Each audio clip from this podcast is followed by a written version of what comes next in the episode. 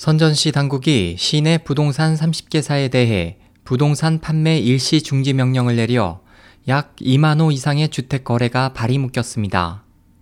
이재 주보는 28일 시 당국이 지난해 11월 이후 채무 불이행에 빠진 대형 부동산 개발업체인 가조업 집단의 부동산에 대해 판매를 중지시킨 후 선전시의 부동산 시장은 크게 얼어붙고 있다고 전했습니다.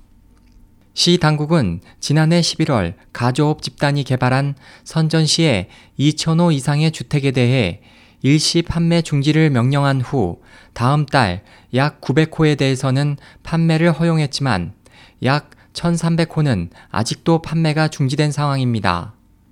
올해 들어 당국은 대형 부동산 개발업체인 화양년 집단, 중해외 부동산, 초상 부동산 등 약 30개사에 대해 부동산 판매를 중지시켰습니다. 선전시 기획 및 국토자원위원회는 정지한 이유는 다양하다. 과도한 추측은 하지 말아달라며 상세한 설명을 거부했습니다.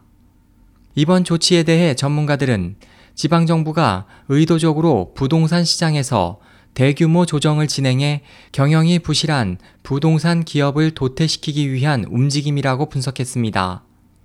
중국 경제평론가 마광위안 씨는 지난해 10월 개최된 중국 상업지역 경제포럼에서 향후 5년 내 중국의 일부 도시와 부동산 개발 기업은 생산이 포화 상태에 달해 중국 전체 부동산 개발 기업 중 약 20%만이 남게 될 것으로 전망했습니다.